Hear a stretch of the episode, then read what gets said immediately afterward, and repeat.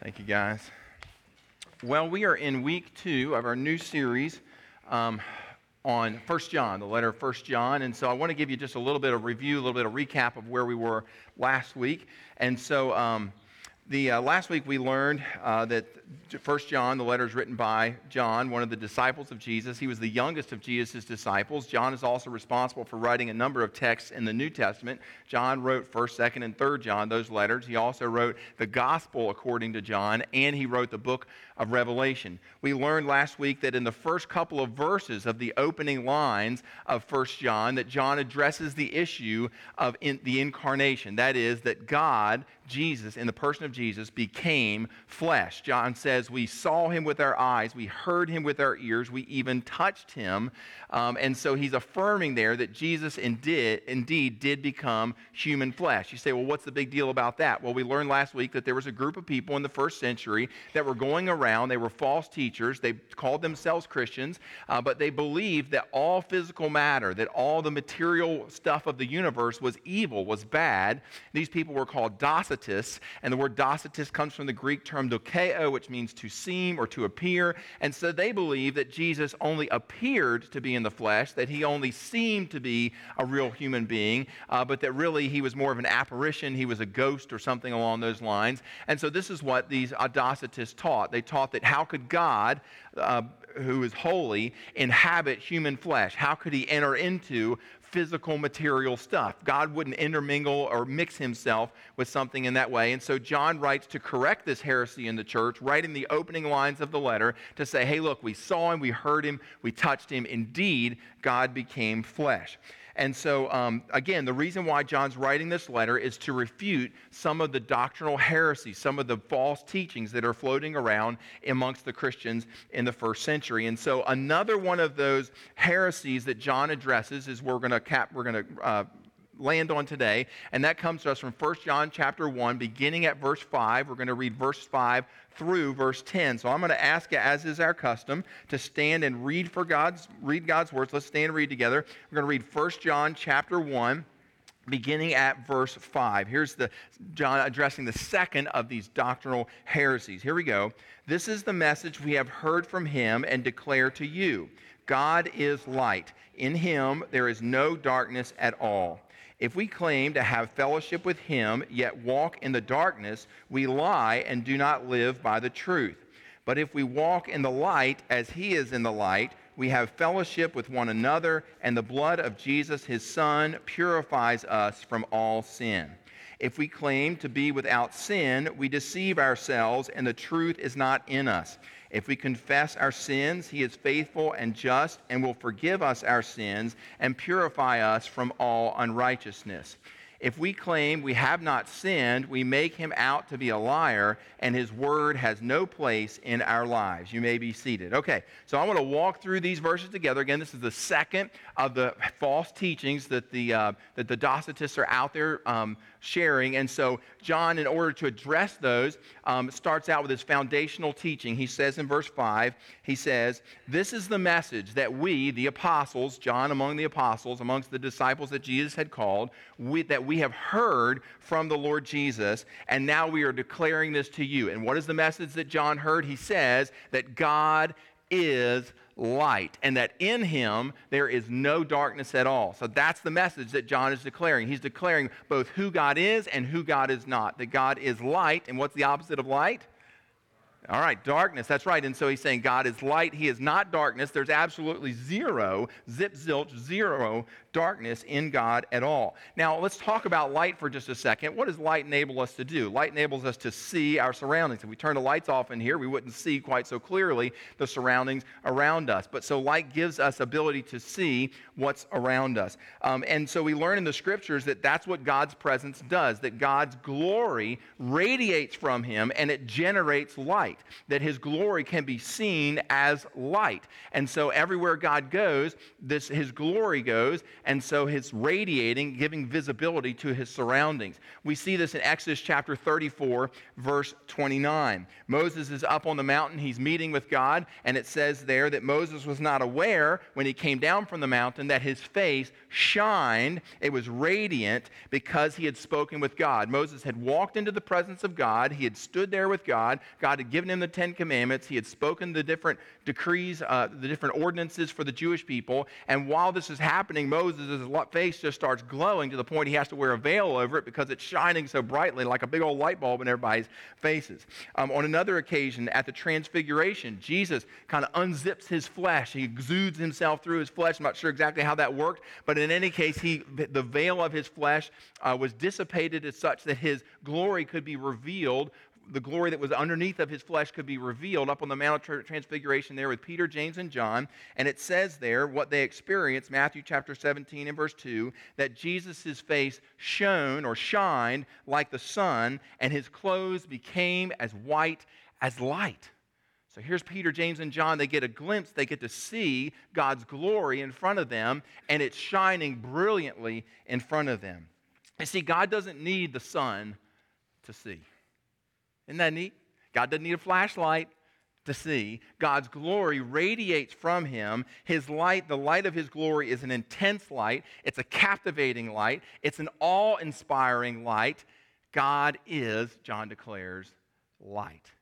But what else is this light? Not only does it give us visibility to his surroundings that radiates from his glory, but his light also illuminates the hearts of men. And this is what the psalmist is talking about about how it illuminates, it reveals to our mind God's light, reveals to our mind God's truth, reveals to our mind God's wisdom. The psalmist says, Psalm chapter 119 and verse 105, Thy word is a lamp unto my feet and a light, right? A light unto my path.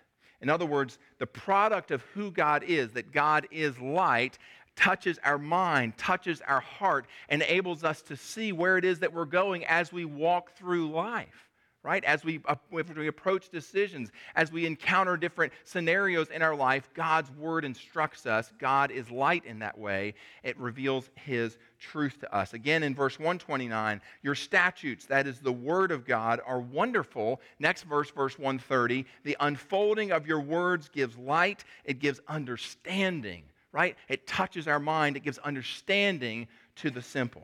It's not just about being able to see my surroundings. That's not only, the only thing that God's light provides. It's that God's light gives me knowledge, it gives me truth, it gives me eternal access to eternal truth, and that illumines my heart. It awakes my heart out of my situation, out of my surroundings, enables me to see things the way God sees them. God is, in this way, light. And just in case there is any question about the purity of God as light, John adds, there is no, there in verse 5, there is no darkness in him. There's not even a hint of darkness in God. There's not some little corner where his glory doesn't penetrate his being. There's not some little nook someplace where God where that, that's kind of shadowy. He says there is zero darkness in God at all. He is pure light. That's what God is. He is uncorrupted in every way. He is God's nature is fully enlightened. God is pure light. Now, this is very unlike, think about it, go back to the first century for a second. This is very unlike the Romans and the Greeks. John's audience would have been familiar with the Roman and Greek, ancient Greek gods, right? Zeus, he was constantly at war with Artemis, right? With Poseidon uh, with, with, all the different Greek and, and, Roman gods. And so these gods, the story, the myth, mythological stories of the Greek gods, they were uh, constantly at war with one another. They were backstabbing one another, right? They were constantly betraying one another. They were doing all sorts of things to one another. That's how the stories roll. That's those, those were their gods, the Greek and Hebrew and, and Greek and Roman gods. Uh, but unlike those gods, John says, the God of the Bible, the God of the universe, the creator of all things, is pure, is light. There is no, not even a whisper of darkness in him. His motives, his responses to things, his knowledge, all of it is pure, not even a hint of darkness at all. And this is the message, John says. This is the message that we heard from the Lord Jesus, who said, I am the light of the world Who's he declaring to be? God. I'm the light of the world that's come to men, right? John chapter 8, John chapter 9. I'm the light of the world. Uh, he who follows me will not walk in darkness, but will have the light of life in them. All right, so this is the message he says that we've heard from Jesus, and now that I'm declaring to you. Now, what happens next in these verses? So he sets his theological foundation that God is light, right? And then what happens in these next verses are three different uh, refutes, if you would, of what the Docetists are going around and sharing, of what these false teachers, the false professors, there's a few of those out there, that are out there teaching people. And uh, so John addresses those issues. All right, so he says in verse 6 um, if we claim to have, the, have fellowship with Jesus, if we claim to be a Christian, and yet walk in darkness, he says, now again, the concept of darkness is how you live. And so he says, hey, look, if this person's walking in darkness, then they're walking in immorality. And so if this false teacher is walking in immorality, uh, John says, then that person lies. They do not live out the truth. And so the first false teaching that we run into here is that how you live doesn't matter. That's the thing that Docetists, one of the things that Docetists were going around and telling people that your walk, what you do, doesn't really have to line up with what you say. And so uh, John refutes that. He says, how do you confirm that the teacher is from God? Verse 7, he says, If we walk in the light as Jesus is in the light, if we live a moral life, living the way Jesus did, then we can conclude that that person is in fellowship with other believers, fellowship with other Christians, and that the blood of Jesus, God's Son, will purify that person from all sin. John says here is a litmus test to figure out who the phonies are and who the fakes are from the real folks. Does their lifestyle match up with the kind of person that you know Jesus to be? If it doesn't, he says, then you can spot these Docetists. You can spot these false teachers out there. Um, if they're stealing money from the offering plate, if they're cursing like sailors, if they're showing no compassion to the poor, I mean, is this how Jesus lived? John says, hey, look, there's a great litmus test for you to discern whether or not this person is real. Um, so John says, when you see this in the traveling, uh, traveling professors, the traveling teachers, their lives are inauthentic. He said that's a clear sign that they're not the real deal. Um, you say, hey, Gordon, hold on just a second. I mean, why would John need to point this out, right? I mean, isn't it fairly obvious when somebody's living one way and yet they're saying something else? I mean, what person would go to a church like that? Right? But yet, all across America, right? There are folks attending churches where pastors are, they feel like they have an entitlement to some giant salary and they fly jets all across the country and all across the world and they're driving around in Bentleys and they fly in, in their helicopter and somehow they think that all of this is justified. They think that they can sleep around with their parishioners, that they can live however they want to live, that they can talk however they want to talk. And John says of them, well, I mean, does the lifestyle match up with the message? Says, if not, it's a clear sign. And yet people throw money at these folks. They come to their churches in droves. So apparently, John did need to say what he had to say. And he says, here's a great way for spotting fakes and phonies uh, in the pulpit. All right, number two, a second false teaching that the Docetists were sharing. Verse 8, he says, If we claim, if these people claim to be without sin, if the teachers claim to be without sin, and they walk around saying, I got no sin in my life, he says, um, I'm perfect. What deception, what a deception that is. The truth is certainly not in such a person. Verse 9, he says, But if we confess our sins, Jesus is faithful and, will, and just and will forgive us of our sins and purify us from all unrighteousness. So if you're confessing your sins, then that means that you're admitting that you have a sin problem. You see, the Docetist said, Hey, you know what? I don't have a sin problem. I don't sin. I mean, I live my daily life and I just don't ever mess up. That never happens for me. And so they're going around telling people this. You say, well, where do they get this from? Well, again, the Docetist view of the world was that all the material stuff of the world was bad, and that only the spiritual realm was good, and only the spiritual stuff is what mattered. And so that meant that I can live however I want to live in the flesh, that I can say with my tongue whatever I want to say, that I can duke it out with folks, that I can do whatever I want in the flesh, and that there's not a, there's no, there's no inconsistency there because what happens in the material world is of no consequence to what happens in the spiritual world. And John says, Whoa, time out. Hold them doggies, right? Hold them horses. Uh, that's not the case. He says, Look, if somebody's walking around saying that they're not living in sin, that they have no sin in their life, not that they're living, but they have no sin in their life, that they never sin, he says, Look, this is a clear sign. This, this person is just a fake, that this person is just a phony. Um, so if somebody claims that they're without sin, um, that's a strike too. All right, third and final uh, false teaching that they're sharing out there. Verse 10 is very much like the last one. He says, If the teacher claims that he has not sinned ever, right? Well, clearly, he says, that person is making Jesus out to be a liar and God's word is not in him. So on this occasion, not only are they saying, I just don't sin, what they're saying is that I don't have a, I never have sinned, ever. Like, I don't have a sin problem. So, what did Jesus need to die on the cross for me for?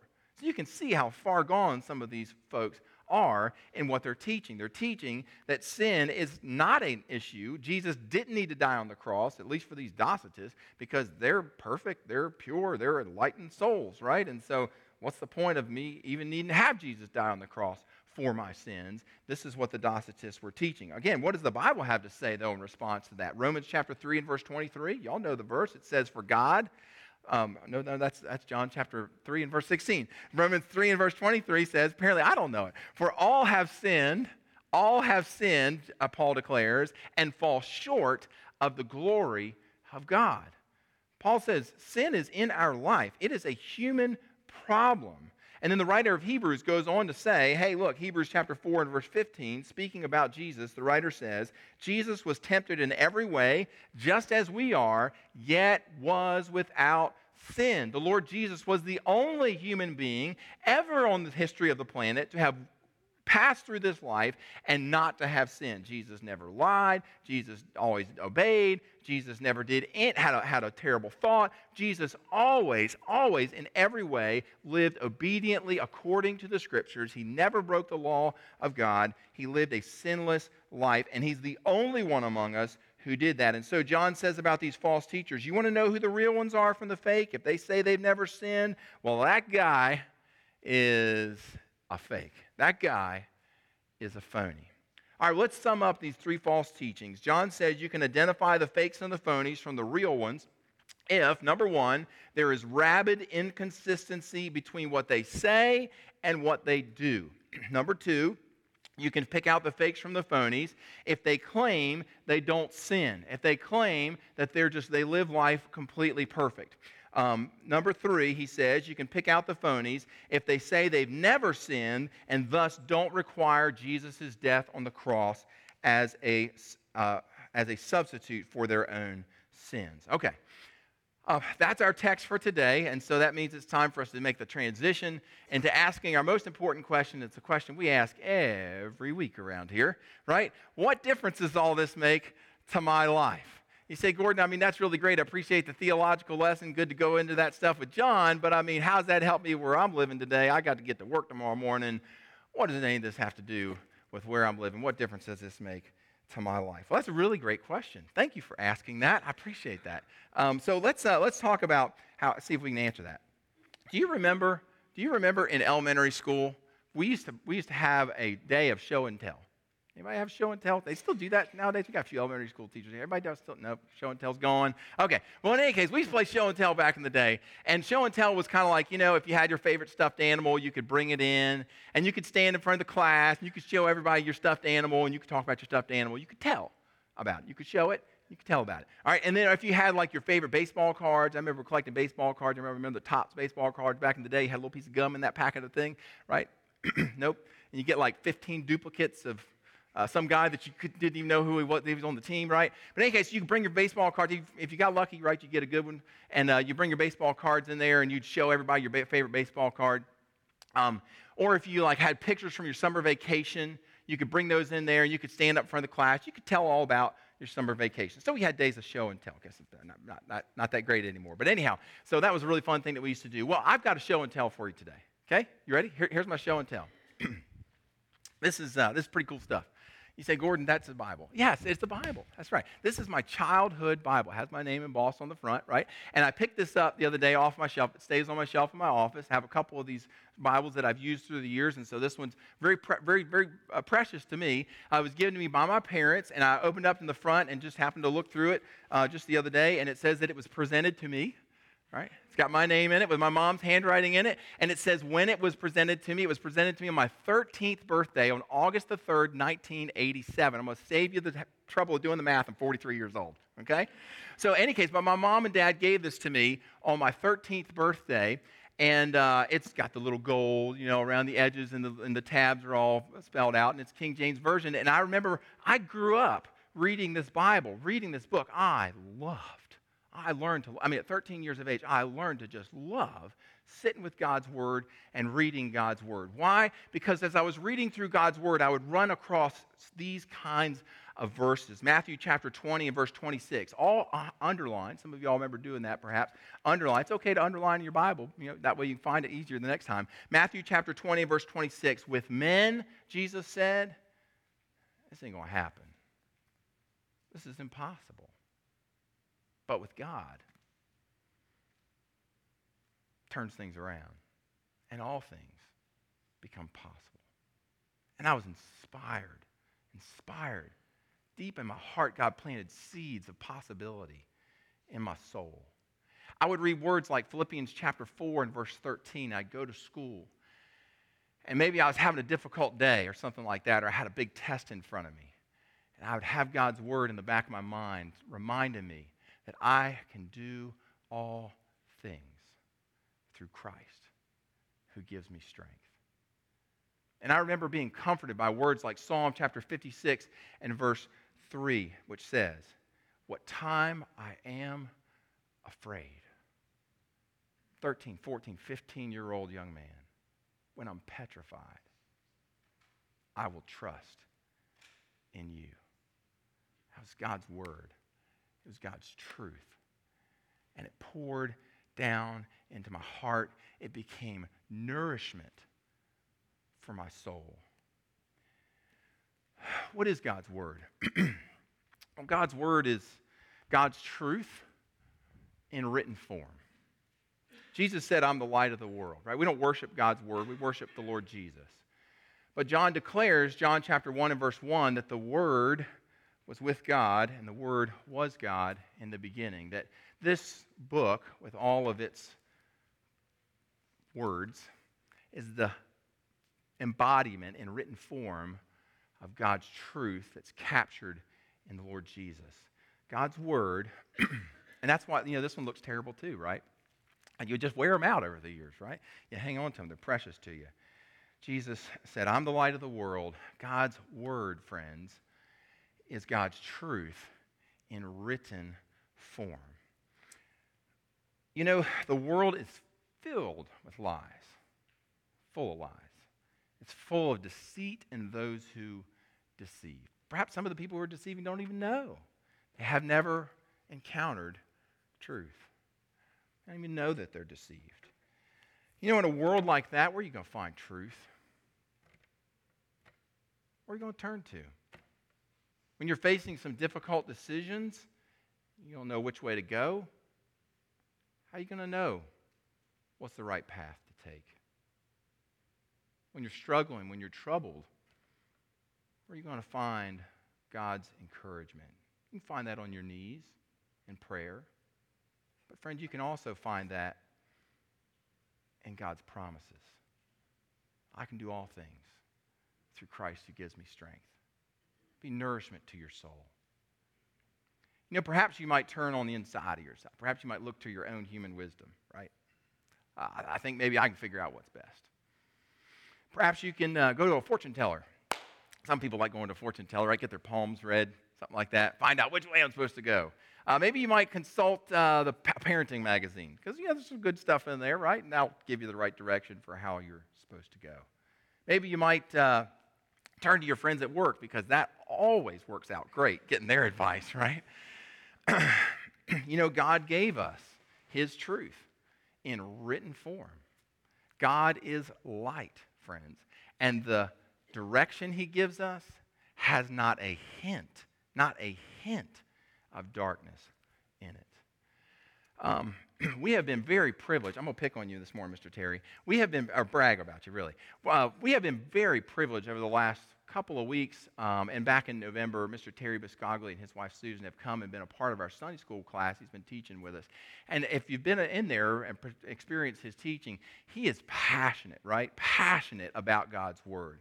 Uh, why? I mean, you know, it's one thing to be passionate about cars, right? I like, I like tinkering around. Some of y'all are really good at tinkering around with cars more than tinkering around. You'd be passionate about that. Perhaps you may be passionate about golf, maybe passionate about the Bulldogs, maybe passionate about a lot of things. But this is a different kind of passion, right? He's passionate about this right here to the point that he would die rather than you know discount it, rather than uh, say you know that's really not God's truth. I mean that's that kind of passion, that kind of I'll let my life, I'll breathe my last breath before I ever utter a falsehood about God's word. That's real passion. Um, you know, um, and he spent decades, decades studying God's word. The guy's learned Hebrew. I mean, really, on his own. Like, not, he's not, not even in a classroom or anything. I mean, he's learned Hebrew. It's crazy. Um, again, because of what this book is it is God's truth, it is light in written form. You follow that? That's what this is. You know, some of us have folks in our lives who they're just not getting it.